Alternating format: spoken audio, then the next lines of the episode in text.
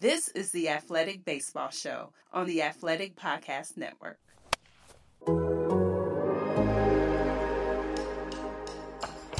Greetings and welcome to Starkville.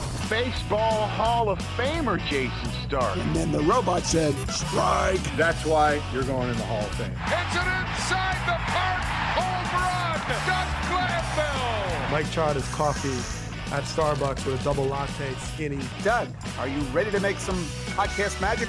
I am ready. Bring on the magic wand. Let's do it.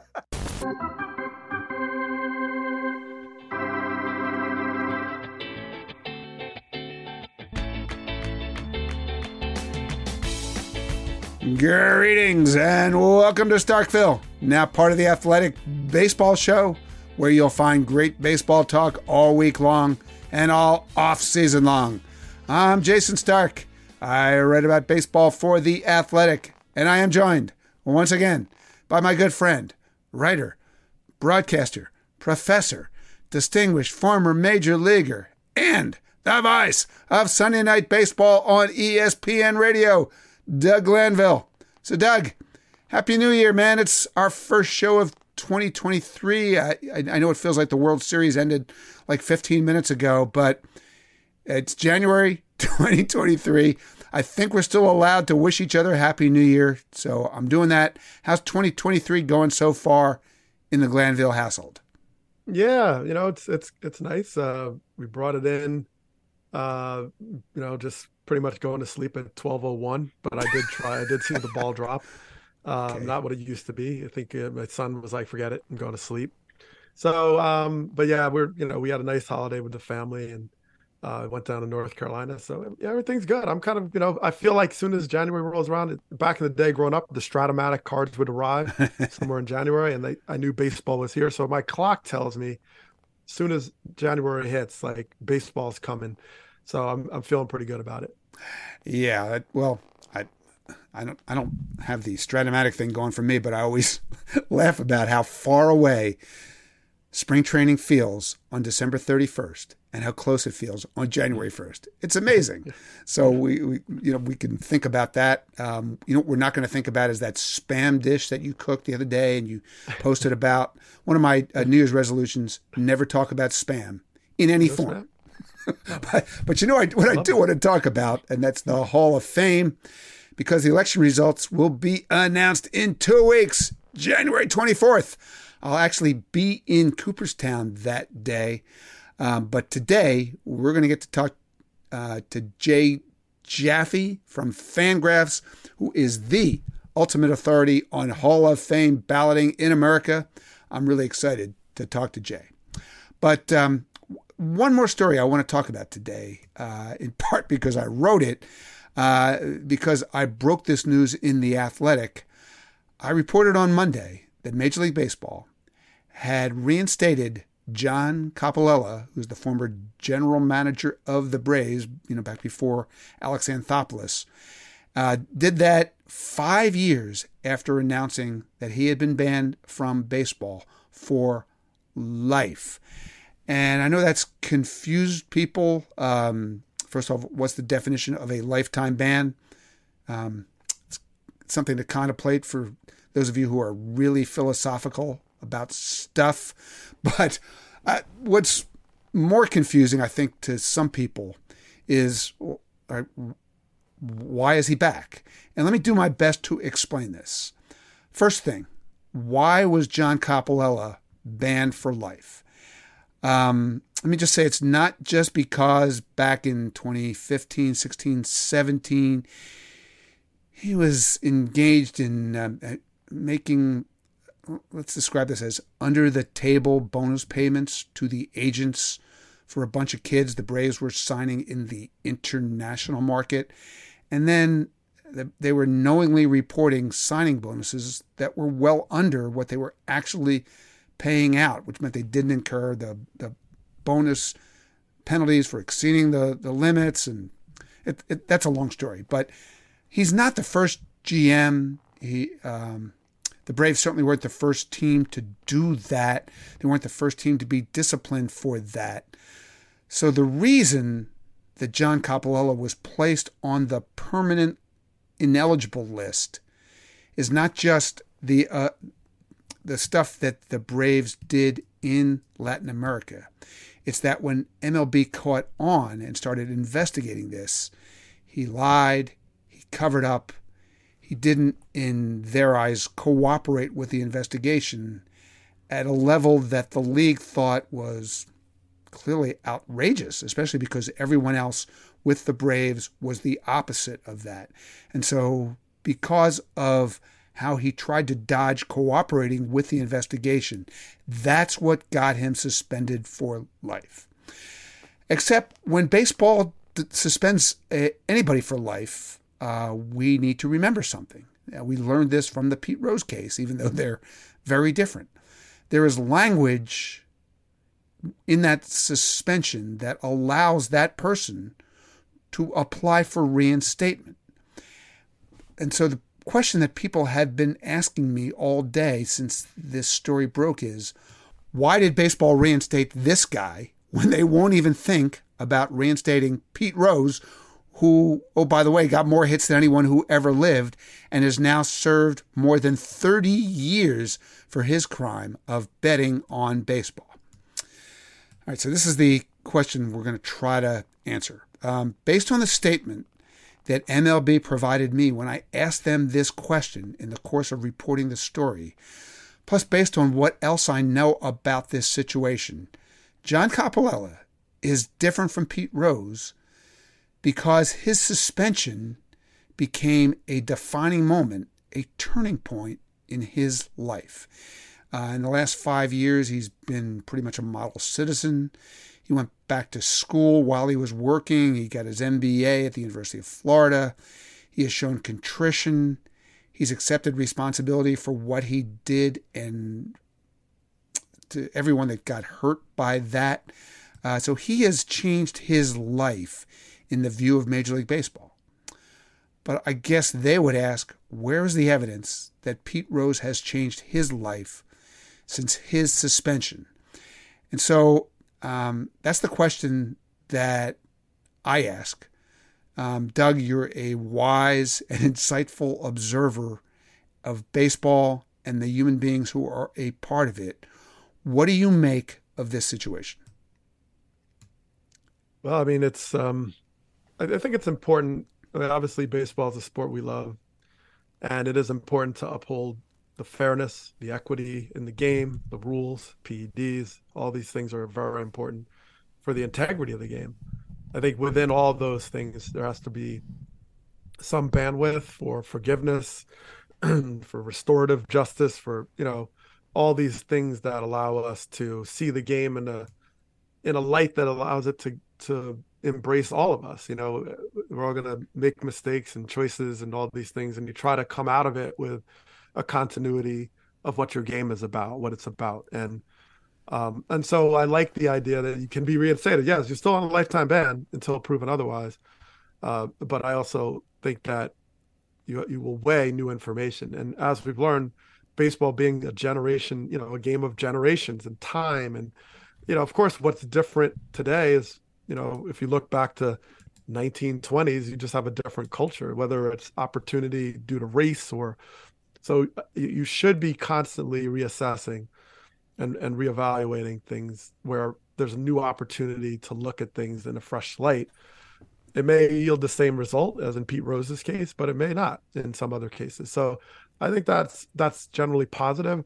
I think I would look also at, you know, from an international standpoint, there's all kinds of of controversy around the international draft and, and the Dominican Republic and opportunity and education for the players. There's all kinds of things to discuss there. So you always have to pay attention with who ultimately gets the most damage in these scenarios. And uh, but if there's something restorative, some level of restitution around these that are not just about the high stakes players, but also for those in the wake, then you know I think that's also important. So you do all those things and you have contrition. You should have an opportunity to be heard, and um, and so I, I do think that's an important part of the game, and uh, because as a player, you you know you have runs, hits, and errors. You still can win a game with errors. you gotta, you know, as long as you acknowledge that it is an error and your part in it, that, that makes a big difference Yeah. and uh, for the future and health of the game. So, um, so you know, I don't know all the details exactly of this story, but I think as a general rule, I do like the chance of people to be able to um, get other opportunities. All right, so that leads to this question. Um, let's think about it before we move along to the Hall of Fame election and talk to Jay Jaffe. Do you think any team would hire John Coppolella right now? Do you think he'll get another job in baseball? A good question. Um, uh, I'd probably say, I mean, no. Are you talking about like major league job type? Any job in baseball? I mean, he wouldn't like he's not going to be Uh, a yeah, general manager, but s- he's gonna sports. working I think he could get- scouting, I mean- working somebody's assistant front office, or working s yeah, uh, working the minor leagues, working some working sports in any way. I'm not going to say yes in major major league or affiliates, but I can say maybe yeah in some or something around baseball, and maybe he works his way back. I mean, Uh-huh. I mean, if you're going to give somebody quote a pardon or acknowledge new information and reinstate, then you're reinstated. In in theory, what you've done to earn reinstation reinstatement is a, a part of the opportunity of being reconsidered. So, I, I it's possible. It's definitely Uh-huh. possible. I mean, it's it's an interesting question. I, I don't know the answer myself. Uh, I was trying to find another executive who had been banned for life and then later allowed back in the game. Only one I could find who actually resumed exactly what he was doing before was a guy named George Steinbrenner uh, back in the 1990s. Uh, of course, there was a slight difference between, between him and John Coppolella in that George owned the team, so he basically rehired himself as owner. it's a it's always helpful if you're looking to get back in. Um, on the other hand, Alex Cora was suspended, not, not for life, but he was suspended after the Astros cheating scandal. Got his job back with the Red Sox immediately. AJ Hinch was suspended, again, not for life, but got another managing job with the Tigers immediately. So sometimes there is life after suspensions. Uh, but whether that will be true for John Coppolella, I honestly have no idea right now. Okay, now we get to talk about one of our favorite topics with one of our favorite people, Doug. It's Jay Jaffe, who writes about the Hall of Fame all year round for Fangraphs, and who is also the author of The Cooperstown Case Book, one of the greatest books ever written about players and their Hall of Fame credentials. So if you don't know Jay's work, you're missing something special because nobody knows more about the Hall than he does. So, Jay, welcome to Starkville. How are you, my friend? Hey, thank you. It's great to be here. Thanks for that. All the kind words about my uh, my book. I mean, you already did enough by by blurbing it uh, back in the day, but uh, it's always good to always good to have the praises sung by someone like you. well, thank you. My, I think my favorite thing I ever did um, uh, with with your book is I saw you, you hawking it on the streets of Cooperstown one summer and talk somebody into buying it. Yeah. so, you know, usually they get that kind of direct personal intervention. So you're welcome. right. Right. All right, so Jay, there's there's so much we want to talk to you about as we get closer and closer to the Hall of Fame election day, and I, I, I think we should start by asking you to put on your Steve Kornacki hat, not to be confused with your Brooklyn Dodgers cap, and tell us this: Do you think anybody will get elected? Because I, Oh. I think it's going to be close. It's going to be a nail biter. I mean, like you know, for everybody who thinks that um, you know the tendency to of voters to reveal ballots before the election via Ryan Thibodaux's great tracker, which I know you know we both probably uh, are checking on a daily basis here. Um, Yeah. You know, they, people complain that it's drained some of the suspense. I don't think so. I mean, I I think you know when you only know what what half the voters are doing, you still have a, a pretty wide range of outcomes, and it looks to me like we're going to have a nail biter. I mean, I think it's, um, you know, I, I saw today Jason Jason Sardell, who does the the probabilistic uh, uh, projections based on uh, various factors, uh, um, and he says uh, uh, he, he had Scott Rolen estimated at twenty six percent. I don't love those odds. Um, that's Yeah. up from what it was. That's up from what it was um, a couple weeks ago. Um, you know, we've seen uh, Todd Helton and Billy Wagner and Gary Sheffield all kind of rocket up the uh, um, the charts in terms of the percentages they're getting from the from the voters, uh, the published voters, and the um, uh, but those those guys are flipping uh, a lot of no votes to yeses, whereas Rolen is not.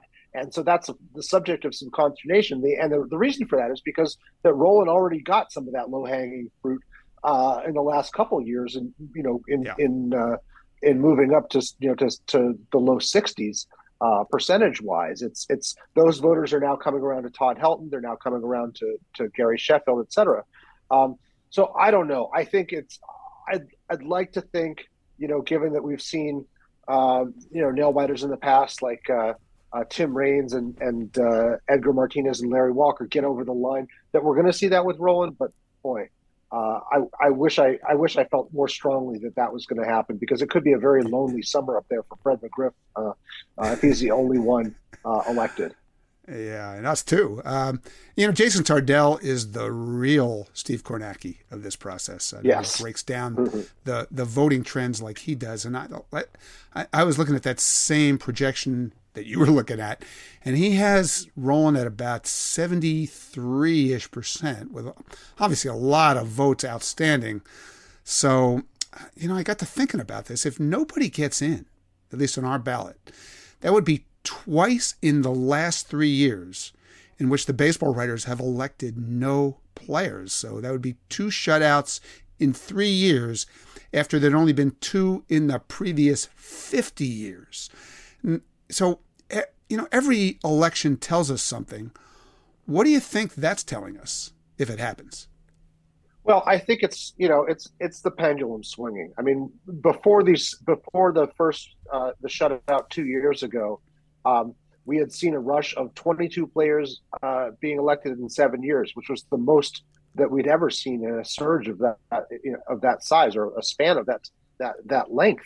Um, and I think again, it was a matter of we picked off, uh, you know, some of the some of those guys who might have stuck around a little bit longer on the ballots, like maybe Mike Mussina, um, who I think entered the ballot uh, the same year as Jeff Kent, 2014. Kent's now in his last year. You know, there's there's a different world where maybe Mussina Mussina takes until his last year to get in. Um, so maybe some of those guys, uh, you know, their their paths were accelerated a little bit. Um, obviously, I think you know we might be seeing a bit of a backlash to that as well. Um, you know, I think uh, writers who were, especially you know, older older generations of writers who really, I think, were stingier with their Hall of Fame votes, um, have maybe decided, oh, that's too many people going in. We've got to we've got to crack down or whatever. Like I don't see anybody. I mean, there aren't any slam dunks on here. Let's concede that. Um, you know, it's it's guys who take a little bit of investigation. Um, you know, I'm, I, I make their cases annually, but not everybody, you know, not everybody thinks as hard as as hard as I do about these things. And you know, unless you're willing to, to do a little bit of a homework, you're not necessarily going to going to, um, you know, just check the box of Scott Rolen or Todd Helton without thinking about it. And a guy like Carlos Beltran, with the controversy attached to him, that might be one you're like, oh, I'm not going to think about it this year. Maybe down the road. Yeah, you know, I'm sure you know that our man Glanville played with that Scott Rolen. I'm thinking he'd like to ask you about oh, it. Yeah. Doug, why don't well, you do that? well, in a peripheral version of this question, I'm thinking about uh, if you could give us like a visual graph of of PEDs and the perception of that throughout the last maybe decade or so. Uh, and I and I asked that because I'm wondering a guy like Rolen, Helton, whoever, people who are at least established as clean or proven to be or whatever.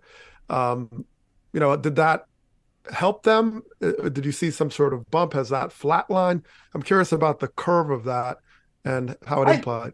Yeah, that's a good question. Yeah, I mean, I think, look, I think voters have a certain fatigue, you know, because of because of all of the time and all the hot air that was that was expended on Barry Bonds and Roger Clemens and their candidacies. And yeah, I think some some voters are looking to find the players that you know that that uh, you know, they may not have put up the big numbers that those guys did, um, but they did. They do have clean reputations. I mean, you know, Scott. I mean, uh, Todd Helton has his controversies for sure.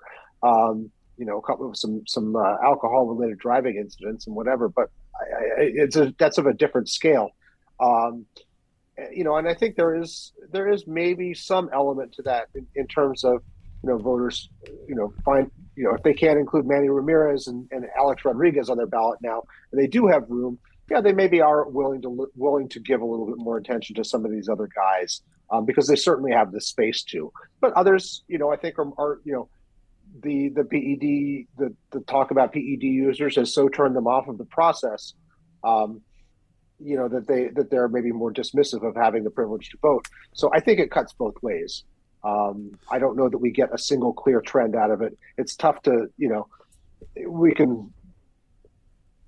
I don't know. It, it's just it's it's tough to discern one you know one trend without you know quizzing every voter how they felt about it because not everybody will answer that question.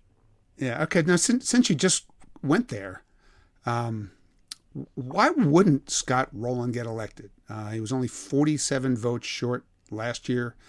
And the ballot's now wide open. Uh, no more Bonds or Clemens or Schilling or David Ortiz. And those guys got over a thousand votes last year. That's a lot of room on these ballots that have opened up. I mean, you've dug in on Rolen as much as anybody. What do you think it is that some voters are still missing about Scott Rolen?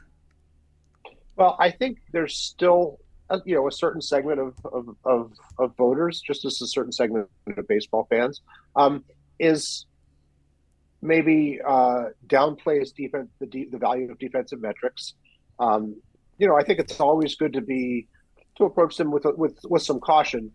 Um, but in this case, we're talking about a guy who's, you know, until Nolan Arenado caught up to him, he was third all time in fielding runs at third base and third all time in Gold Gloves. It actually, it's rare that it works out as perfectly as that. Um, but you know, he he's he wasn't he was never the league's best hitter. He is at best he is a top ten to fifteen hitter among third basemen all time, and there have been some great hitters there. But he's an even better fielder, and it's it's the combination of those two things um, that that really puts him over the top. And I think, particularly with third baseman, as I wrote, you know, at, at length in my book, I think a lot of voters have had a hard time really accepting, you know, the, the defensive value there um, and how hard it is to find somebody who does both well. I mean, he's, you know, he's kind of a, a Ron Santo type, right down to the fact that you know he his career ended in his mid 30s as opposed to you know, being able to stick around, you know, to, to 40 years old or whatever. Yeah, if he sticks around to 40, then he has an Adrian Beltre career and it's easy. You know, he's, yeah, he's only got like, I think 21 or 2,200 hits, you know, which is kind of on the lower side. He doesn't have 400 home runs. Um, you know, he's, he's just, he's, he doesn't have all those statistical markers that I think, you know, people think great hitter, but he had high on base percentages and, and, and I think was maybe a little bit ahead of his time in, in, uh, um, you know, in terms of the appreciation of, of, of, the total package that he brought. Right. You know, I, I had somebody in baseball say to me th- this winter, isn't Scott Rolen just a war guy, a wins above replacement guy? and I think that was his way of saying Scott Rolen didn't have that Hall of Fame aura, at least for him and for for a lot of a lot of people. Um, I I do wonder if he'd have it now. You know, I think Statcast would have changed the way we look at a guy like Scott Rolen. He would, he was so Nolan Arenado like in his time. Um, I, I just wonder if the world would see that more clearly if we had all these incredible defensive metrics and data points to measure it, which we didn't have in his time. But I also understand the importance of aura you know what aura means to a lot of voters. Um, this is a year where we might only elect one player.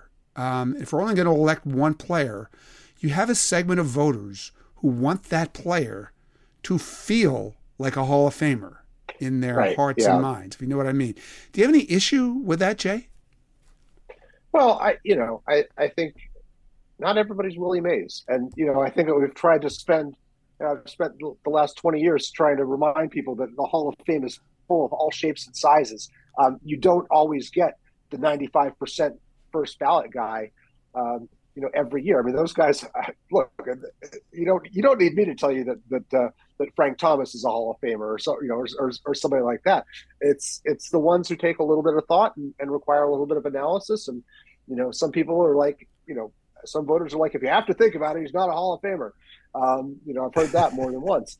Um, but um, you know, I when you when you go through and you look at the you know who's in the Hall of Fame, who's actually in there, you find that not everybody was was uh, uh, that guy who was you know MV, the you know the the MVP or at least a top three MVP choice, you know perennially for for a stretch of his career. Um, so yeah, you you don't you don't always get that aura guy, and I think you also you don't always get that first ballot guy. And I think you know the notion that somebody has to be a first ballot type guy, or that we should be placing all this emphasis on what year a guy gets elected uh, as a you know as as as a as a value determinant, um, I think is I think is misplaced. Um, yeah, it's I mean it's cool when you get the Derek Jeters of the world or whatever. The, they're just easy choices. They have the milestones uh, and get in on the first time.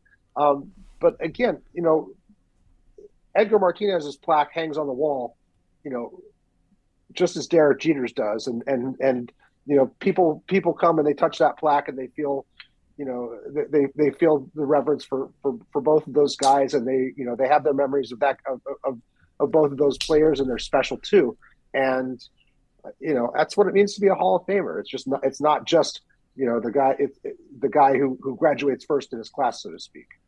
Yeah, let's let's loop Doug in on this. Um, I mean, Doug, you played with Scott Rolen in his prime. Um, what, what? How would you describe the aura that Scott yeah, I mean, Rolen projected? Well, I mean, it, it's what's fitting for me with Rolen this year is with Fraud, excuse me, I was going to say Frime Dog, but Fred McGriff and Crime Dog.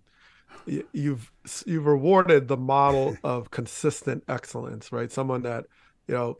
I mean, there was years it was flashy, but even you know by the league standard, and I guess PEDs or whatever, he became sort of he was still the same guy, right? So there's something to be said for consistency. And you know, Scott, we called him Rock, you know, Rock Rolen, because of his consistency. Of course, he was big, you know, stature guy, but he was also very solid in every facet. And I always found with Scott that he was he was a guy that could have hit for average, but sort of wasn't quite the 40 home run guy. He was, you know, it's almost like he could choose what who to be and wanted to always be himself, right? That you know, we always say like, you know, from Jasper, Indiana, Scott he was always the same guy.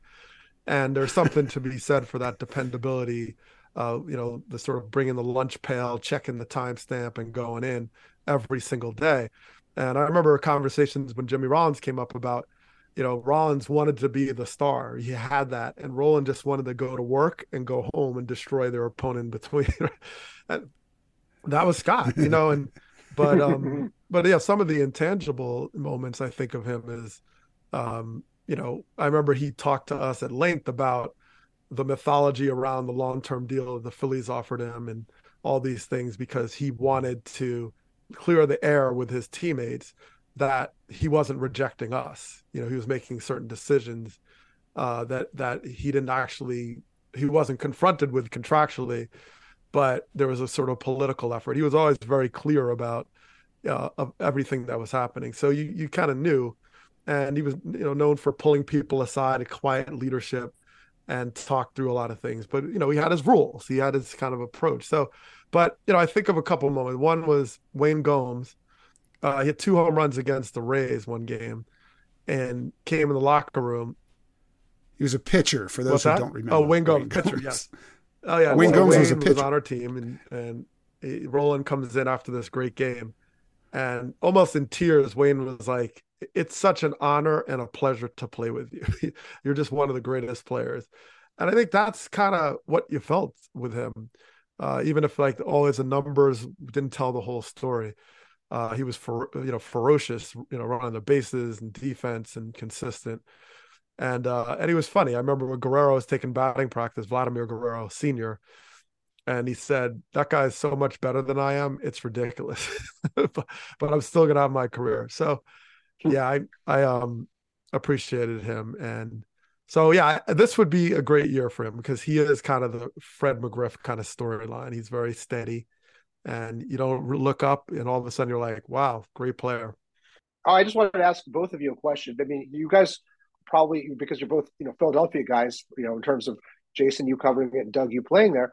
Um, I do wonder, you know, t- Doug touched on it with the contract. I do wonder, you know, a couple things. First of all, if Scott had uh, Rolen had stuck around for that, you know, that great run that the Phillies had a few years later, you know, if he'd be in a better position uh, from the voters, but also if, you know, if if the Phillies organization, you know, by by um, you know, we, I've got quotations from Larry Bowa and Dallas Green, both publicly blasting him in there, and you know, obviously, what was known about you know the contract of the big extension offer that he got and turning it down if the well was kind of poisoned for him there and if that's if that has um you know made the you know uh, i think um cost him in terms of perception now the flip side of that is he got to go to st louis and you know was on two world series teams including a champion so he you know he got his his moment in the national spotlight but i do wonder if if there was you know something that that, that he missed out on um, because of the way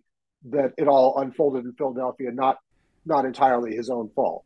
Yeah, what I mean, what what a great thought. Um, because I, I've never really thought about it in quite those terms, Jay. If he signs that deal, that extension offer, he is there as Rollins arrives and Utley arrives, and that team begins to form around him, and he sees where it's leading. Um, it, his story would have been so different. As it was, Doug, I know you know this, but Scott was a fairly opinionated human being. he, he had thoughts, and he would let you know what those thoughts were. And it, that's why he got into it with uh, Larry Bowa and Dallas Green because when he didn't when he did not agree with something, they knew it it wasn't like he would just put his head down and uh, and not say anything. He felt like he was a, guy on those teams, and he needed to be the one who said that. And so that had a lot to do with all of that. I mean, it's not what he, um, he didn't he didn't see it as a fit for him, and that's it. Once and he once he's locked in on that, right? That's it. You know, I mean, he played well with Francona. I think that maybe if Francona was still there, but I, I don't think he really felt that that was the best match for him. And when you get to free agency and you have finally the power to choose or you you make a choice. You know, I, I left Philadelphia and I, I love Philly on a lot of levels, but I left for opportunity. You, you finally earned that right. Now, a couple stories that come to mind. Yes. They they did no, trade exactly, him, Doug. but that I mean, was I think it had a lot ended, to do with know, they weren't going to sign him. All right. And and so he, that was right, clear. Of course. Okay, as you mentioned, clear. But um, but I think okay, Jimmy Rollins. I mean, and Scott was funny, but uh, Jimmy came up talking nonstop, which we love him for. And Scott Rolen called a meeting with me and Bobby Abreu and said, Jimmy Rollins is getting kicked out of this batting practice group like tomorrow. That's it. I can't take it anymore. And so he kicked him out of the group and he told him, and we, it was like he was kind of asking us, but not really. And, uh, and poor Jimmy was silent for like three days. And Scott was like, that's it, you know, and, and so he had, and look, we were in Cleveland, you know, in the year, the final year, we were in Cleveland and all these quotes supposedly anonymous supposedly leaked out and it's uh, talking about how Rolen is a cancer he's terrible for the locker room and all this and Rolen like called a meeting. Cleveland said whoever said this about me needs to stand up like right now. Like of course nobody said anything. But he was like you know he wanted to go to the source. He wanted to go to the press and find out who your sources were. He was just like no you don't get to talk behind my back like this. I mean that's how it went that season. And and so, you know, Scott was very consistent. So the way he turned this into something funny was we're we have a, a quilt that's made every year for charity. I think it's by the players' wives or girlfriends or something. And every player got a square in this quilt. So, you know, Scott, you know, I guess had submitted his square and he's traded to St. Louis. So I, I'm really last to do this because I'm not married at the time. I may not have a girlfriend, whatever. So I was like, and you're supposed to go in and sign your square and then they auction it for charity. So I finally go in. I'm one of the last players to sign this quilt. And in the middle of the quilt is a black square. Like it's all red and white, Phillies color, and there's a black square in the middle of it. So I'm like, I look a little closer. And Rolen had sketched like a, a, a painting basically of himself in uniform standing over a dock as if he's going to jump into the ocean. And it's like choppy waters. There's ravens in the sky. It's purple, dark green. it's like a tornadoes in there. And, and that was his final message. Like, this is a charity for like why Philly's wife charity. Let's auction this off. And he literally puts like death and despair with like a tombstone in the middle of this quilt. So, so I I was I was once I figured it out, I I could not stop laughing to the point it was like 15 straight minutes. I could not stop laughing. So I pick up the phone and I call Scott, and he's already traded by then. And soon as he answers it, he's laughing hysterically. He never said hello. He just started laughing. He's like, I know what happened. I mean, so that was Scott. Like it was his game. Like he played the game, and for that he was just like a legend in, in Philly. So he had the straight face. He had his rules. He was very opinionated. But in the end, he's like, I just want people to do it the right way. And if if you don't, I'm gonna just like I'm gonna use some humor against you. So anyway, I always appreciated Scott, and I'm sure we can talk about Bobby Abreu by the way as well. So two players um, that I played with that kind of have this like on the cusp thing about them. Yeah, well, we, we, look, we we got to move on, but just bottom line here, uh, you know, I, somebody at the Hall of Fame say to me, this was at a point where it looked like it's still possible that the the Veterans Committee could elect Curt Schilling and that the writers could elect Scott Rolen. He said, "Wow, it'd be a big summer for us uh, with Philadelphia, huh?" And I said, I, I, don't know about Philadelphia and Scott Rolen. I, I, I, don't think Philadelphia is that excited about Scott Rolen getting elected. But anyway, let, let, let's move on because, uh, to be honest, the guy I really want to ask you about is Carlos Beltran. Um, you know, Jay, Doug and I were just talking about the John Coppolella story that I wrote and about how uh, Alex Cora and AJ Hinch after their suspensions got managerial jobs. Um, and it makes me wonder like, Carlos Beltran already paid a price for the Astros scandal. Is it now? Is it now his turn to wear that scandal? Is he going to pay the price by not getting elected to the Hall of Fame? Yeah, look, I do wonder that, and I was very concerned about that going into this cycle when we didn't really have, um, you know, much of a gauge of, of, of what to expect. I think I wrote like, you know, I was in my profile, which was probably the longest profile I've written uh, of any player the side of A Rod. Um, you know, I worried that he might he might get under five percent. You know, because everybody turned away from him all of a sudden. Um, that's obviously that's not the case. I haven't seen the latest in the tracker, but I know he was coming in there fifty-ish percent He's over fifty. So I'm not. I, yeah, so he's going to be fine. I mean, I think. Well, he, I'm not going to say he's going to be fine because um, because there are caveats here. We'll get back to that. Yeah, how are we defining fine? I do. Yeah, I do think.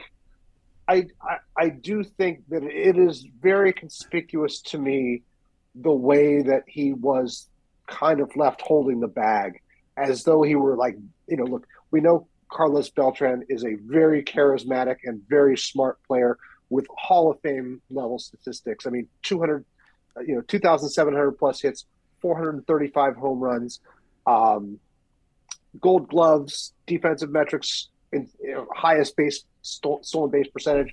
I mean, he is he's a top 10 guy in JAWS. Um, it was very conspicuous, though, that he was the only player named in Rob Manfred's report. Um, personally, he doesn't seem to have benefited statistically. He had a, he had the worst season of his career. He was basically on his last legs, retirement wise. Um, but you know, yeah, he, he it, it, seems like he was left to wear, you know, a lot of the responsibility and a lot of the blame. And you know, while Alex Cora and AJ Hinch, you know, got got jobs as soon as they were eligible after being suspended you know, Beltran lost his his his managerial job. His name, I don't think, is has has been uh, considered seriously for any managerial opening since. Um, and it seems to me uh, like I have a problem with that, and I especially uh, like, you know, I I do think what he did was very ser- was very serious. I, it disappoints me. Um, I thought about not voting for for myself, but uh, you know, I also think that as Manfred made clear in his famous September 2017 memo uh, and in his report, you know the onus on enforcing these rules uh, was on the teams, and that was why Luhnow and and Hinch were the ones suspended, and Cora was the one suspended rather than the players. And it seems kind of backhanded that that that Beltran has has been punished, uh, you know, in the court of public opinion, and I I, I don't like that. It, it, it, that bothers me because yeah, I do think, you know, this you know his punishment has lingered much longer. Um, so I, that's that's kind of where I am at and I tossed and turned about where to, where what, whether he'd be on my ballot. Yeah, you know, I haven't revealed how I voted yet, uh, so I'll have to leave everybody in in suspense on that until I write my ballot column next week. But I, I can tell you, I I agonized over that vote for a long time. I it, it he stopped me from sending off my ballot for days, and I think the reason is that uh, Carlos Beltran makes us think deeply about the whole concept of cheating in baseball. And so I you know, I feel like if you're one of those voters who has never voted for any of the PED guys because they're cheaters, I don't see how you can possibly vote for him. But if you're somebody like me who did vote for Bonds and Clemens, then uh, a guy like Carlos Beltran lives in that gray area where, you know, we're trying to weigh his career before he got to the 2017 Astros. What if he'd never played for that team? he would never have been named in the report. None of that would have happened. Uh, and, you know, just trying to judge whether his kind of cheating was the same as the cheating that everybody's punishing the PED dudes for. And I'm curious, Jay, where do you stand on that whole aspect of it? Yeah, you know, I think the PED guys, as you know, as as in, in my research, if you think that the the use of performance enhancing drugs in baseball began when Mark McGwire and Jose Canseco started shooting up in the A's clubhouse, boy, have I got you know have, have I got some ocean front property in Kansas to sell you, um, because it goes back to the 19th century. Pud Galvin, you know, using uh, using you know some some snake oil, and you know Babe Ruth reputedly injecting uh, extract from sheep testicles, and you know all manner of players wow. in the in this yeah all manner of players in the 1960s. Um, you know, experimenting with amphetamines, and you know, to the point that you know we had you know decades where where amphetamine use was rampant, and amphetamines are a higher class of uh, regulated drug by the by the uh, food, you know, the the the, uh, um, the FDA. So, I, you know, there's a continuum there, and just as there's a continuum with PED usage, and you know, users are in the Hall of Fame, users who padded their numbers, uh, you know, because they were staying in the lineup when they should have been sleeping one off or whatever, um, you know, in the in the 70s or 80s or whatever. Um, there's you know the sign stealers. I mean, we had all kinds of sign stealers. I remember I was when I was researching the this the Beltran article. I, I you know I came across, um, you know, it, it was only a few years ago that the 1951 Giants came clean uh, about the fact that they had an electronic system. You know, you know, to to steal signs. And I mean, the most famous, you know, one of the most famous moments in baseball history is now indelibly attached to. Um, you know, to a sign stealing system. And the, you know, I think it was the New York Post. Somebody, you know, these guys are practically gloating. It's like, yeah, you guys use, you know, use used illegal sign stealing to, to, to flip the 1951 pennant race. It's like, yeah, we did. You know, and apart from sparing a thought for for Ralph Branca and the grace with which he wore, you know, his his uh, role as the goat, um, they were pretty unrepentant. Um, we've kind of glamorized sign stealing over the years. We meaning just the general baseball public and the media and I think it's it's to me it's you know just in the, you know it's not that far from the way that you know uh, ball doctoring, spitballing has been glamorized. Gaylord Perry didn't get into the Hall of Fame immediately because there was something of a logjam, but he's in the Hall of Fame because he won 300 games and struck out 3,000 guys and was an incredibly colorful character who's unfortunately no longer with us. But uh, I had a lot of fun writing about his career. But you know, I, there's there's sort of a nod and a wink uh, that comes with a lot of this stuff, and I feel like if it hadn't affected a championship, we probably would feel that that way or closer that way about Carlos Beltran. Um, Doug, I he didn't love... break any. He didn't break any records, and you know the way that you know. So there's there's less. You know, there would have been less um, uh, outrage, real or or or um, performative, uh, over what he did. Yeah, Doug, I would love to hear you weigh in on this because you, you and I've talked about Yeah. cheating quite a bit it's, over the years. challenging. I mean, I, I think the, you know, what's the major way we evaluate these players in getting into the Hall of Fame? It's numbers. It's just numbers, right? It's timing and numbers, and Right. it's all floating around that. And it does appear to me that PEDs was more consequential to those numbers than sign stealing. Um, I think that's you know, and like I mean, I've written about this from a player standpoint. You think about just take my career. Who was I competing against? Yeah, many times it was the guy in the other dugout, but many times it was this hidden world of who's beating you out for the center field job in Philadelphia. Uh, who are you competing against when you go to arbitration or when the jobs open up in the off season and you're all fighting for a fourth outfielder, who are you competing against? When the entire league is elevated, or there's a whole class of players elevating these numbers artificially or enhanced wise, that creates a career problem for you. Uh, and I think that also has the same implications of those who are being weighed against you in in the court of opinion around who is a Hall of Famer, who's not. I mean, there's a there's a there's a connection there.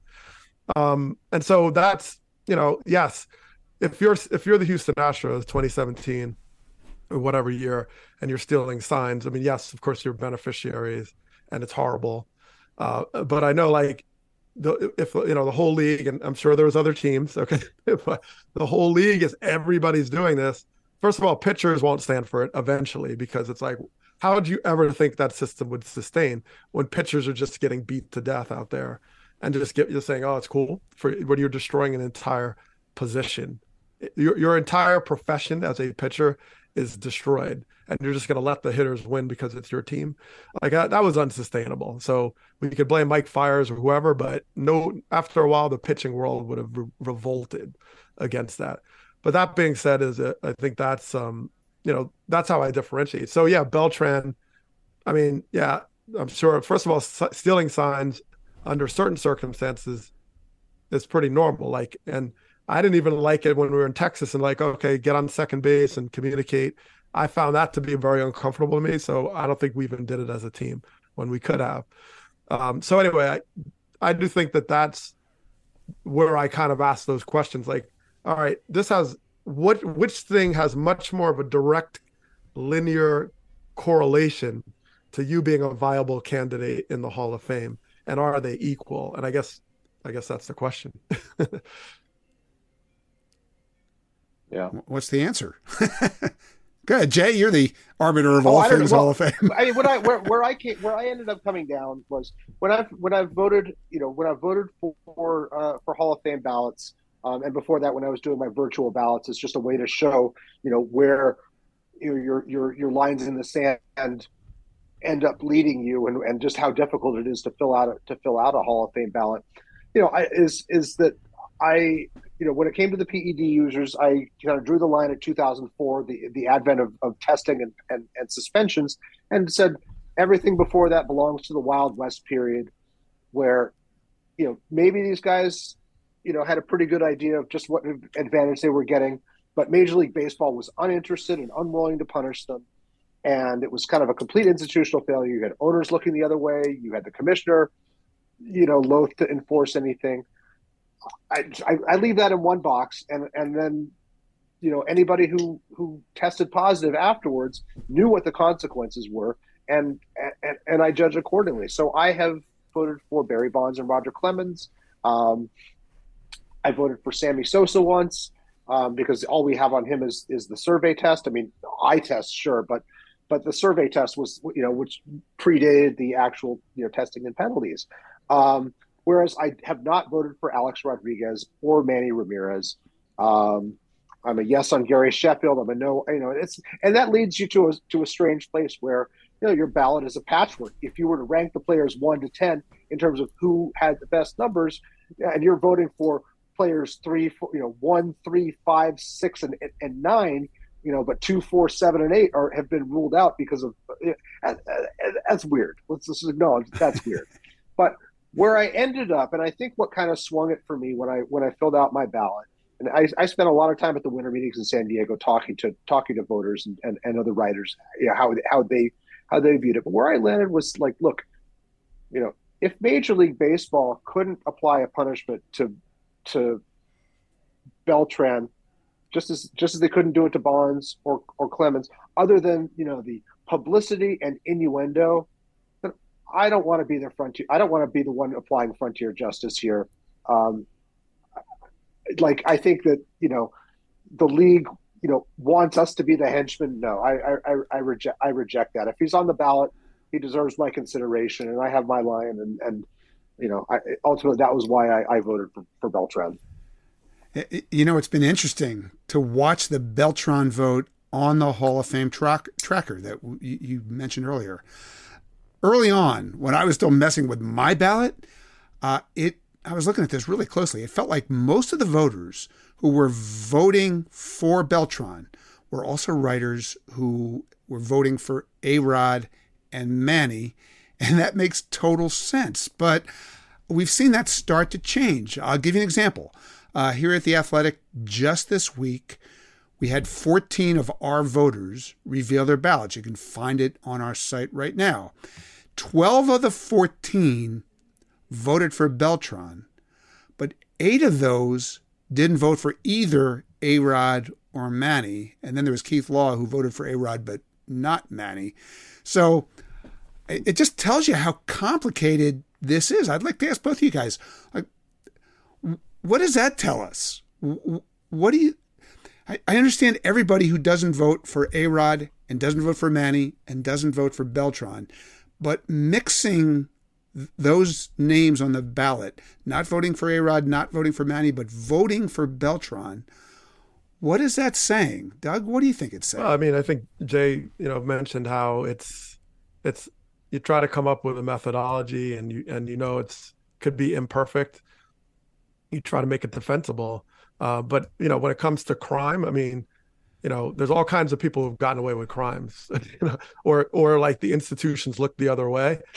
um, and you know just like and that's doesn't necessarily mean that it's unimpeachable or or um but i think the um i think when you deal with beltran i guess for me i would probably separate him from a rod and manny ramirez i mean that's that's probably how i did that i don't i'm not a voter but that would be i'd make probably some distinction between the two i think there's an element of a if once you get a younger generation of voters and people kind of say well you know, uh, you know, it's a good error anyway. I don't really care. I mean, you might get that, and Arod may at some point get in, um, despite that. So, uh, so I do think that there's a generational component, an age component, and I think if it, it underscores the real poison to what PEDs and many of these scandals uh, do to the game, and that is you can't really resolve it that well because it's so unclear and that's what it did to the game, right? I mean, and sure, there's many examples. So I'm not saying it's just PED guys, but that's that's what happens. You you really it, it taints the color, it colors your whole history and all the numbers that are associated with it, which is tragic, I think, in a lot of ways. And that was the selfish decision of, so of many that... and also institutional failures. So I, I I don't think it's one thing. And so do you think that that the PED era left its mark on those of us who vote, and we're still we, now we don't know what to I mean, make of any kind of cheating. What it feels like. I mean, it does, and um, it does. We, yeah, I, RJ. Yeah. I said I, I remember writing this um, for the Baseball Prospectus book, Extra Innings, in um, I, I, believe it came out in 2011. And Jayson, I this was one of the first times I'd written about uh, uh, the Hall of Fame voting and PEDs at length. But I think I, I think it was you I actually quoted in there about Mark McGwire hitting the ballot, and it was some you know, and I, I did the math and I was like, we are going to be talking about PEDs in the Hall of Fame for the next thirty years. That was my that was my math, and that was uh, based on Alex Rodriguez um, right. having a 15 candidacy. We've the Hall of Fame trimmed trim that to, to, to 10 years, but that's still you know, A Rod is going to be eligible now until 2031. and Mark McGwire hit the ballot in 2007. That's a quarter of a century of just annual PED discussion, and like we just we're trapped by it. You know, we're yeah, it's, make it's, it stop. It's Jay, it's it's, it it's the anti the anti gift that keeps on giving. Like you know, in some ways, if if, if guys like Bonds and Clemens had been uh, elected, maybe we wouldn't be talking about this. Maybe that maybe maybe all this stuff would die. Like we wouldn't be confronted with it as an annual debate, and we could maybe get some closure on the air and say, yeah, boy, a lot of people really messed up, including these guys, but they were still Hall of Famers. Move on, and let's in the future be more vigilant about cheating and try to keep harder lines. But no, it, this, the fact that this stuff lingers, I think, makes and, and the fact that we do chase our tails in trying to rationalize some route through these various conundra, um, maybe keeps us maybe isn't good for us in that way, and then it keeps us sort of like with a with a um, moving the goalposts to what our gut tells us rather than any kind of you know moral certitude. I don't know. That's just it just occurred to me that that, that with all that that um, you know listening to what Doug said and and and you know having sympathy for his plight. Um, and I did think for a second there about about a couple players that you know when I'm vote I'm a more you know I'm a more of a bigger bigger hall guy although not too big a hall guy because I'm only voting for seven this time but you know some of the guys I'm voting for yeah if they were clean they were competing against these PED guys. If their numbers are just a little bit short like I think Bobby Abreu is an example. I don't have any evidence that Bobby Abreu used. I'm going to assume that he didn't while leaving open the possibility that hey we don't know everything.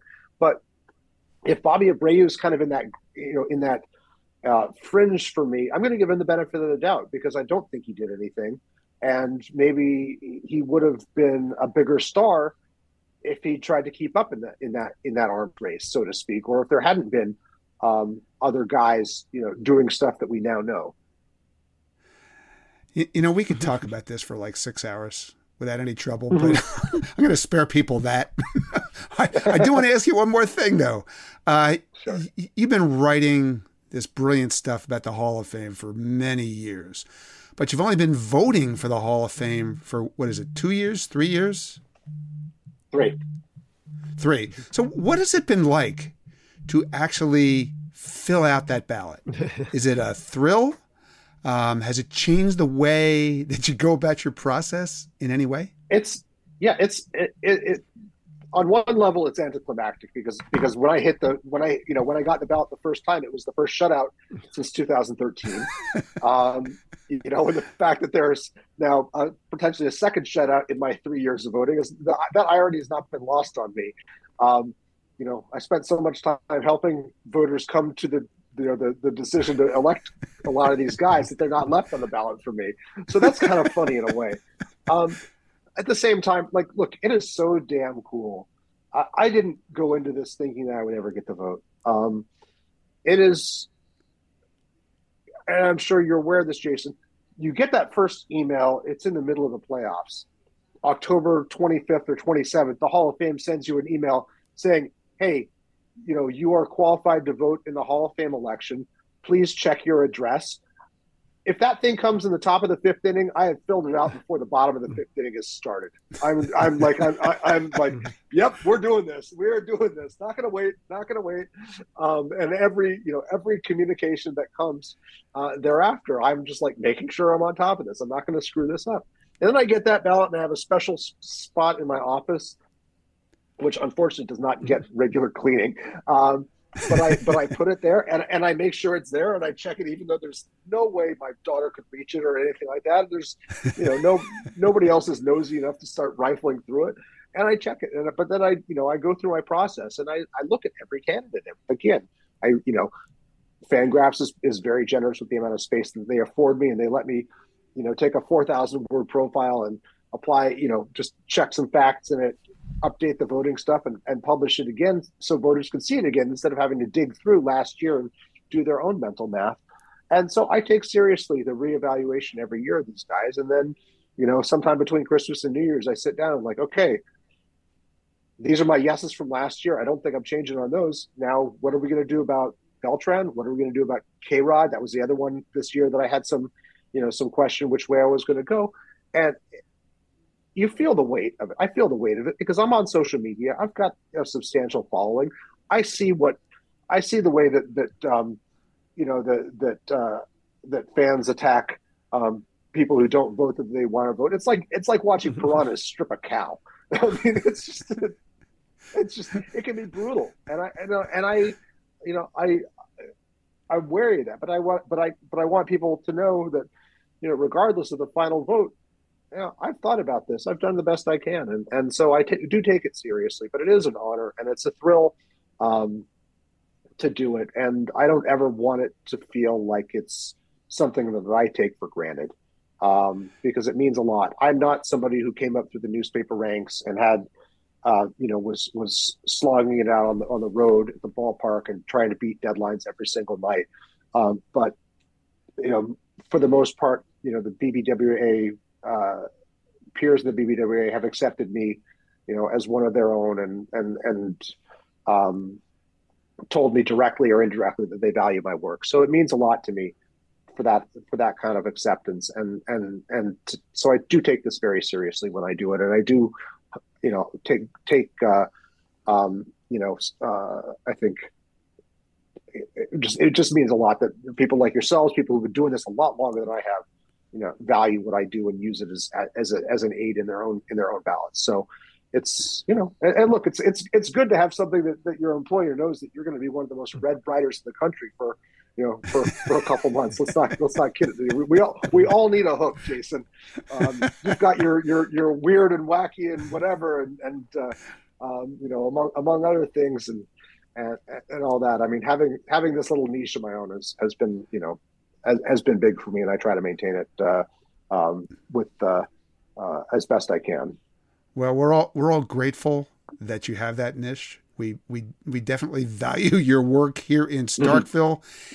and really glad that you stopped by to visit us and to enlighten us. I I know you got me charged up about this Hall of Fame election, so um, happy Hall of Fame season, man! I can't wait to read every word that you write about mm-hmm. this in the next couple of weeks. Thank you so much. All right. Thanks, a lot. thanks so much, Jayson. And thanks, Doug. Nice yeah. to finally talk to you here. And uh, thanks, guys, for having me on. Are you struggling to close deals? B2B selling is tougher than ever, and that's why I want to tell you about LinkedIn Sales Navigator. One more great product from LinkedIn. You're there to network, you're there to look for jobs, you're there to post jobs. And how about LinkedIn Sales Navigator? It's a sales intelligence platform that helps professionals effectively prospect and engage high value customers, drive higher revenue, and increase sales performance. Sales Navigator helps you target the right buyers, surface key signals such as job changes or which accounts you should prioritize, and shows you hidden allies so you can find those buyers that are most likely to convert. Fueled by LinkedIn's 1 billion member platform, Sales Navigator gives you the most up to date, first party data, enabling you to unlock conversations with the people that matter. Right now, you can try LinkedIn Sales Navigator and get a 60-day free trial at linkedin.com slash baseball show. That is linkedin.com slash baseball show for a 60-day free trial. Let LinkedIn Sales Navigator help you sell like a superstar today. Just go to linkedin.com slash baseball show and get started. Okay, Doug. I know you've waited all year for this, all week and a half of it. It's it's time for listener trivia. Our way of involving you, our favorite listeners in this show. Uh, this is the first listener trivia question of 2023. So, so Doug, does this mean we're undefeated this year in trivia? Yeah, Can I get a ruling we, from you on that? Entire year without defeat. So I'm feeling very good right now. and it, yep, an entire year, all week and a half of it. Uh, look, since it's Hall of Fame season, we thought it'd be cool to ask our listeners hit us with a Hall of Fame question. Uh, hit us with a question about this year's ballot, and we got a tremendous question back. Uh, I'm really excited to take a shot at this one. So why don't we welcome in this week's special trivia guest star? It is James Terry. So James, welcome to Starkville. Uh, th- this is your first time here to ask us one of these questions. Am I right? That's oh, correct. My first time. Wow, exciting. All right, so so tell us a little about yourself, where you're from, what team you root for, and why you think you got this mysterious urge to stump us with a little Starkville trivia. All right, so uh, I'm from I'm from Connecticut, Yeah. and um, I'm weirdly enough I'm a Minnesota Twins fan, but f- from Connecticut. Not not many of us out here. What? That's where I am right now. so- Um, and That, then, does that, that have something to do with those the New Britain team that was a Twins farm team for a while? actually, No. well, all right. So the, the actual story is pretty weird. Uh, I'm I'm sure you remember a pitcher for the Mets Oh, yeah. named Rick Reed. Yeah. Um, so the one of the first games I saw, he left injured, and I felt bad for him. I was, I was, it was like '99, 2000, around that, around that time. Um, I was just a little kid, and I felt so bad for him. Yeah. He became my favorite player, and then a year or two later, he was traded to the Twins. So I just, I kind of followed him, and it's a weird, weird backstory. But I just, I never left the Twins after that. Okay. So All right. Okay. Well, whatever. Whatever works. And and and what a, what was it that made you think I'm going to ask a trivia question to these knuckleheads on Starkville? Well, I I love I love numbers. I love um I do just a, a cheap plug. Uh, I do have a Twitter account, twins at twins dingers. We do a lot of trivia facts about home runs and um a lot of twin stuff. But ultimately, I just it I have a love for numbers. Um and just if if you follow that account, you'll see a lot of I come up with some weird stats and I'm good at finding them. So I was able to find this one. I- I'll be I'll definitely be following that account. And Awesome. yeah, we love your question. So uh, this is it, man. It's time for your 15 minutes of fame. James, why don't you hit us with your Hall of Fame trivia question? All right. Carlos Beltran, one of the biggest names on the ballot this year, is one of five players to meet the following criteria 50% of his appearances in center field, at least 2,000 hits, at least 300 home runs, and multiple gold gloves. So I want to see if you guys can hmm. name the other four. Do you now? so, Doug, we're looking for four hmm. center fielders, basically, with at least 2,000 hits, 300 homers, and two gold gloves.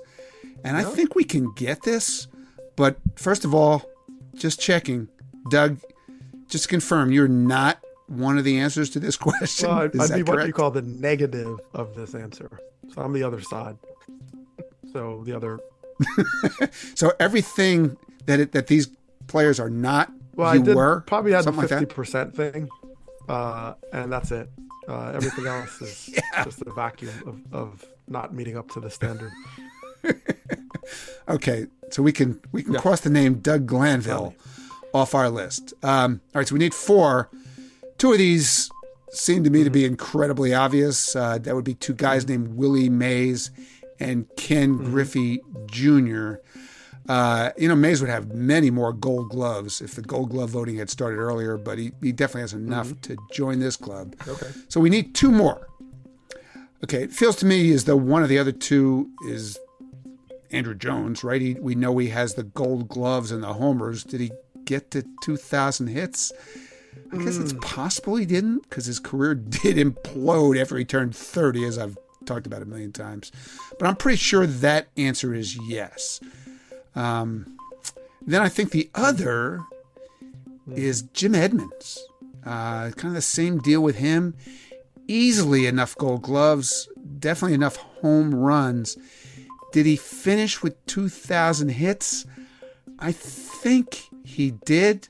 But before we settle on this, we should talk about who else could be on the list. Um, you have to remember Gold Gloves started in the 1950s, which means no Joe DiMaggio, none of those great center fielders of yesteryear.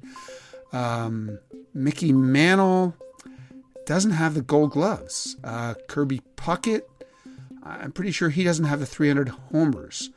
Mike Trout, I thought of. Believe it or not, he does not have the gold. Does Gold he have Gloves. two thousand hits yet? I don't think he does either. Uh, he's right. He's right there. Maybe this is the year he gets to 2000. He's, he's pretty good. Uh, Andre Dawson, I thought about, has the numbers, has the gold gloves. The question is whether he played at least half his games in center Wow. field. That's a good one. I don't think he did. You know, he played so little in center after he left the Expos, but he's definitely a possibility. So, that, like, those are the names that I thought of. Uh, Doug, you're an expert in I center field lore. Uh, I'm sure you. Th- well, I'm sure you thought of some names I haven't yeah, mentioned. I, What do you I, got? um, I don't know. I, I uh, well, I thought about Kirby, Trout, yeah, but uh, what about like an Adam Jones? I, I don't. I'm not like an Andruw Jones. I just don't. I don't see the hits. You know, I can see the homers. I don't know. I mean, I could be off there, but I just doesn't strike me as like having yeah, got to the big leagues young, but he was just he He was started, yeah, he was done like as soon as he hit 30, 31. I don't know. But even if it wasn't him, I'm not sure who I'd even put in his place. Like, okay, what about um what did I say? Adam Jones. I mentioned that, right? So no, Yeah, I don't. two I don't, hits. I, no? I don't. I don't believe that's correct. No. Uh, what, Uh, love Adam Jones. I don't. I don't think he. I don't think he. There's- Okay. I don't. I don't. There's no way. all right. He's, what he about did all that Cesar stuff. Cedeno? Enough hits, Hmm. homers, maybe the homers. Did he hit the? I don't think he hit enough homers. Did he? He was a. He was a get on base, use your legs kind of guy who did hit some home runs, but I don't, he never got the 300. There's no way. Oh, Andre Dawson. So Yeah. Andre This is what we do every week, James. We do this every week. We we we get the answers surrounded, talk ourselves out of it, mention a guy, forget to actually answer Who's the him. greatest center field power hitter? It, it seems like it has to be kind of recent history, right? Because center field is hitting that many home runs other than Willie Mays. You're asking me who the greatest center fielders were. You you were a center fielder. You remember that, right? Um, Jeez. like if there's ever a question I'm leaning on you for, man, this is the one. well, no, 50%, nothing.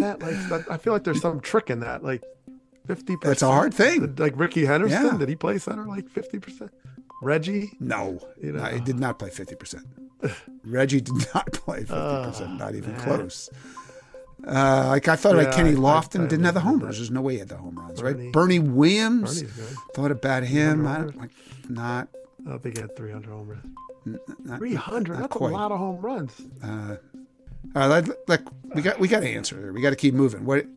uh, Yeah, you got any guess better than mine No, for? But I, I, like I said, I my, I my only doubt is Andruw Jones. I feel like, ugh. Look, I'm gonna. I'm, I'm- I'm contributing Mays and Griffey. You decide who the last two names are.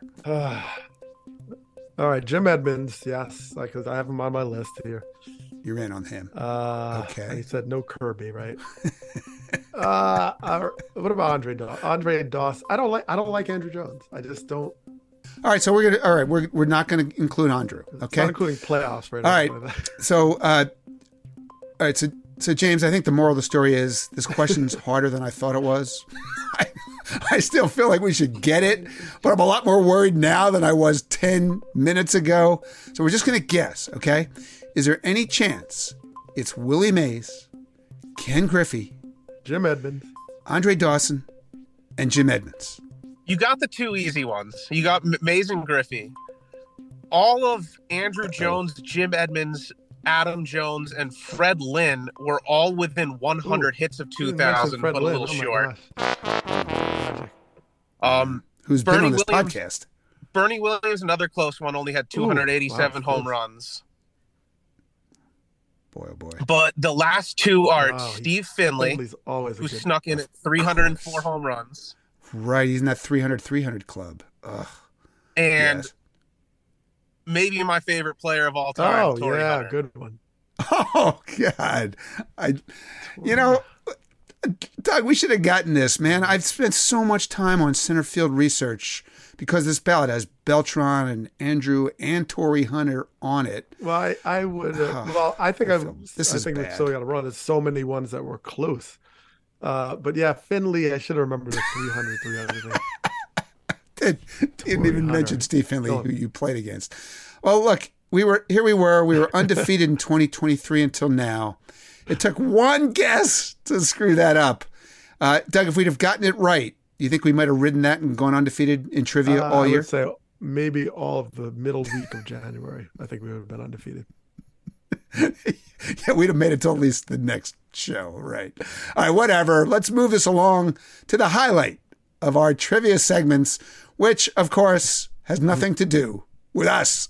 Uh, let's bring in the mayor of Starkville, the great Tim McMaster, to play another memorable play by play clip involving this week's answer. And Tim, it feels like the possibilities are just amazing this week. So, what do you got for us? I think I'm going to surprise you with what I've got. So I thought you would get Torrey. Yeah. I thought you guys would Gosh, get three out of four. tragic. I didn't think there was any chance of you pulling Steve Finley, and I was right about that. But I did think you'd get Torrey. But because of I that, I thought Jim Edmonds was the stumper. Yes. So I looked, I was looking for Steve Finley, and but I was willing to change my direction if if I didn't find a gem, but I found a gem. Uh, because every once in a while, we need Vin Scully back in Starkville, and this was an opportunity. We're going to go back to 2004, October 2nd, the Dodgers and the Giants. Dodgers trying to wrap up the NL West, and we had this moment. Franklin set, Wayne ready and deal, swung on, high fly ball to deep right field. Wherever it goes, the Dodgers have won, and it's a grand slam home run. I have always felt there are no words to describe a situation like this except the roar of the crowd.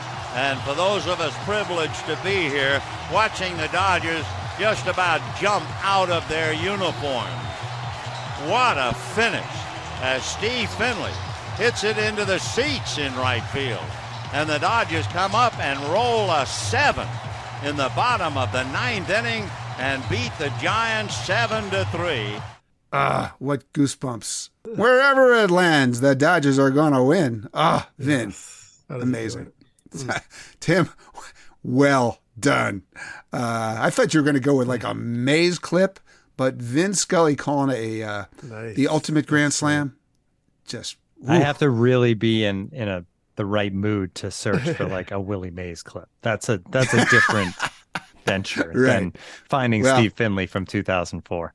plenty of chill bumps with that one. So good job by the mayor, James. Great job with that question. Thank you so much for joining us. That's it. Thank you for having me. It was a pleasure. All right, well, do it again, my friend. Thank you.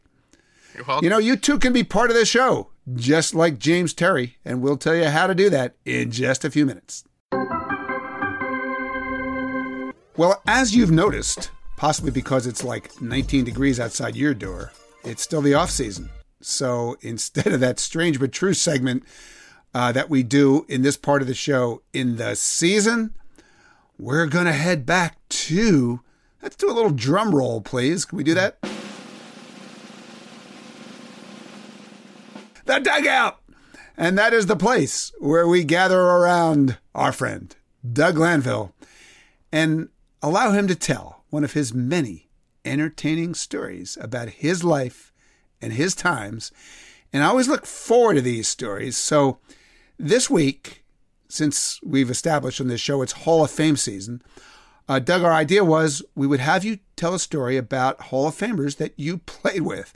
Except then I looked, and it turned out you only played with two of them uh, Jim Thome and Ryne Sandberg. And I'm honestly not sure how that's possible.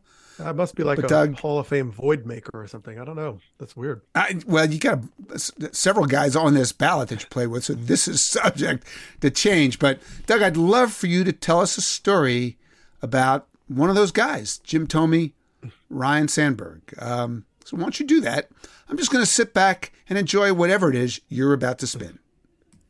Well, Jay, I decided to focus on Ryne Sandberg. Uh, you know, Thome was wonderful teammate, good man, and uh, made us feel welcome all the time. But Ryne is one that goes way back. He has the Phillies history, as you know, Philly fan. Um, but also the fact that I had such admiration for him as a player who was athletic second baseman that sort of defied the position, you know, the power hitter, the MVP, the guy who could steal some bases, he was aggressive. And uh, and I think the thing that changed my career in terms of the possibility of it was walking into spring training the first year I was on the major league roster and seeing my locker next to Ryne Sandberg's. I mean, it was Wow. it was the moment that said, "Wait a minute, this is this is real. This is serious. This is time of renewed focus." And I remember making a commitment that day, saying, "Okay, now I got to really go to the next level. I'm here."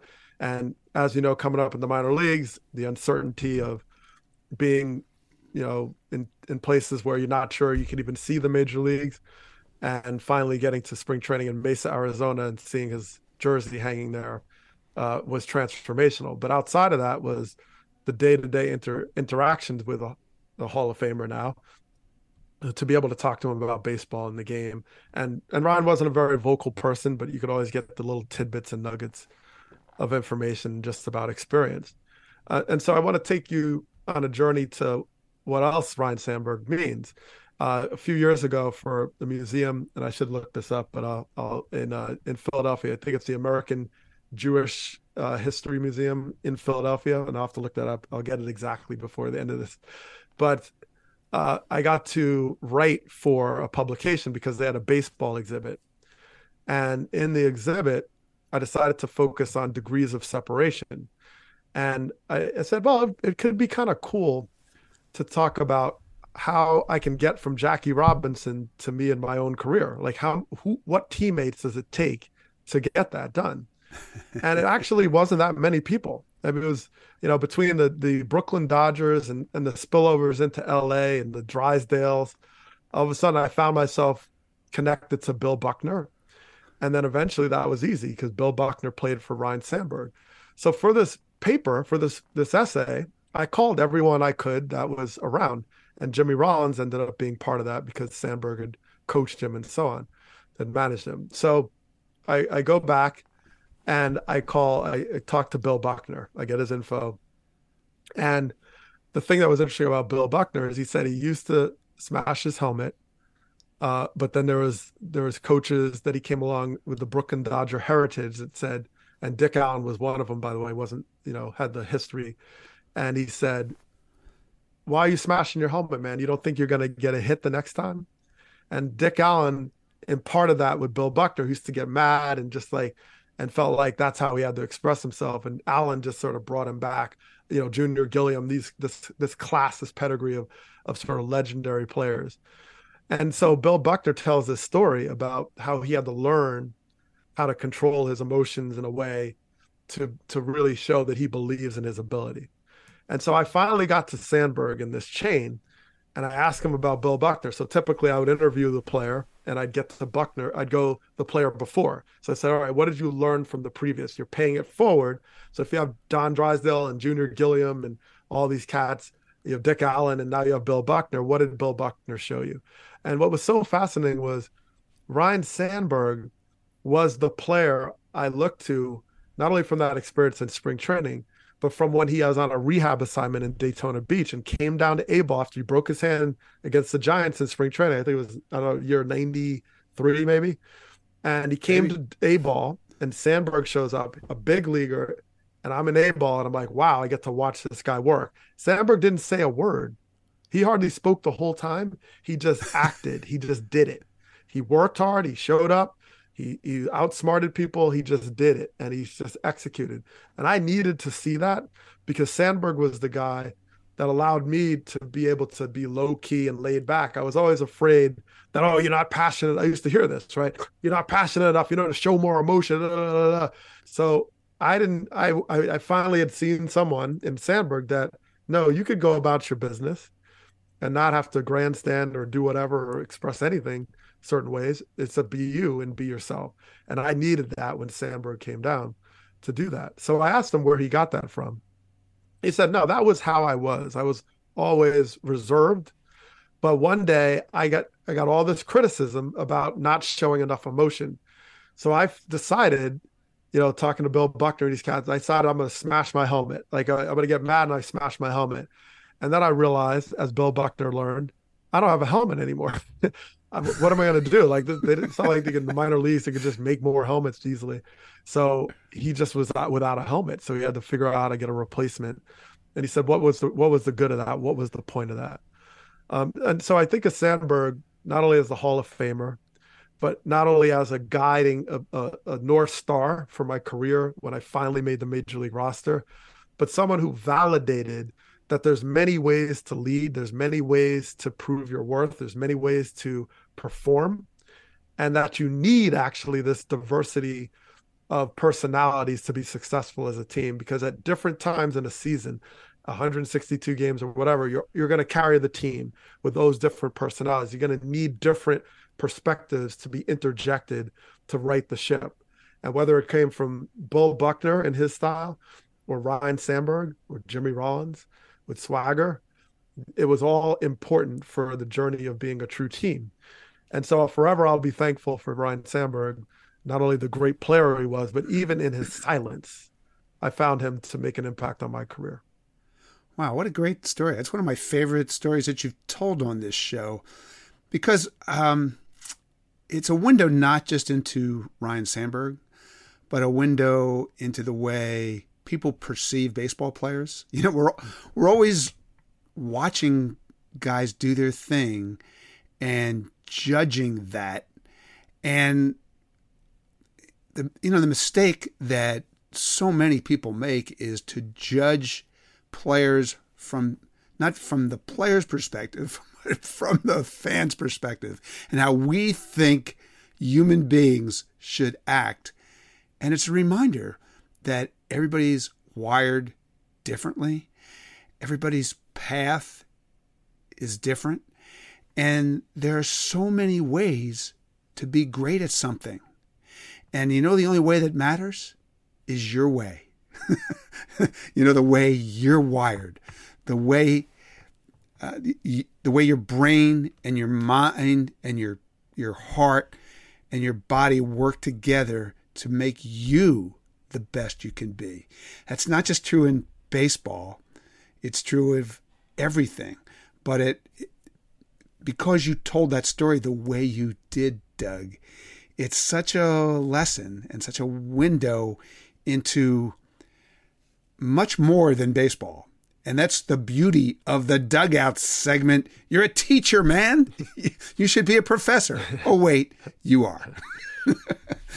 okay, that's going to do it for this week's show. We'll be bringing you podcast magic just like this all off season long on the Athletic Baseball Show, which is available in its entirety, absolutely free, everywhere you get your podcasts.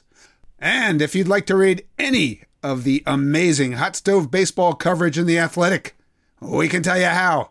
Just go to theathletic.com slash baseball show. And if you're a new subscriber, you can subscribe for just $1.99 a month for the next 12 months. But also remember, you too can be part of this podcast. What we do is we pick the most fun listener trivia question of the week then that listener gets to join us right here and prove once again there's almost no baseball trivia question we can't get wrong, even here in the year 2023. So, how could you hit us with a question? Well, you can always email us at starkville at theathletic.com. That's Starkville with an E on the end. Or, since Twitter is still in operation, you can find both of us on Twitter. I keep forgetting, though, how I would find Doug Glanville. Mm-hmm. Doug, is there a way to find you on Twitter? I am. I am somewhere flying south for the winter with all the birds that tweet on Twitter, but I'll go with at Doug Glanville, D O U G G L A N V I L L E. That's it. That's it. And I am at Jayson S T, Jayson with a Y S T, J A Y S O N S T. Please remember to hashtag those questions. Hashtag Starkville QS. So, Doug, thanks for playing. Thanks to Jay Jaffe for visiting us. Thanks to James Terry for the great trivia question. Thanks to the mayor of Starkville, Tim McMaster, for producing us and putting up with us. And thanks to you all for listening. As you all know, we're on a little bit different schedule here in the off season, but I promise that Doug and I will see you soon on Starkville. Starkville.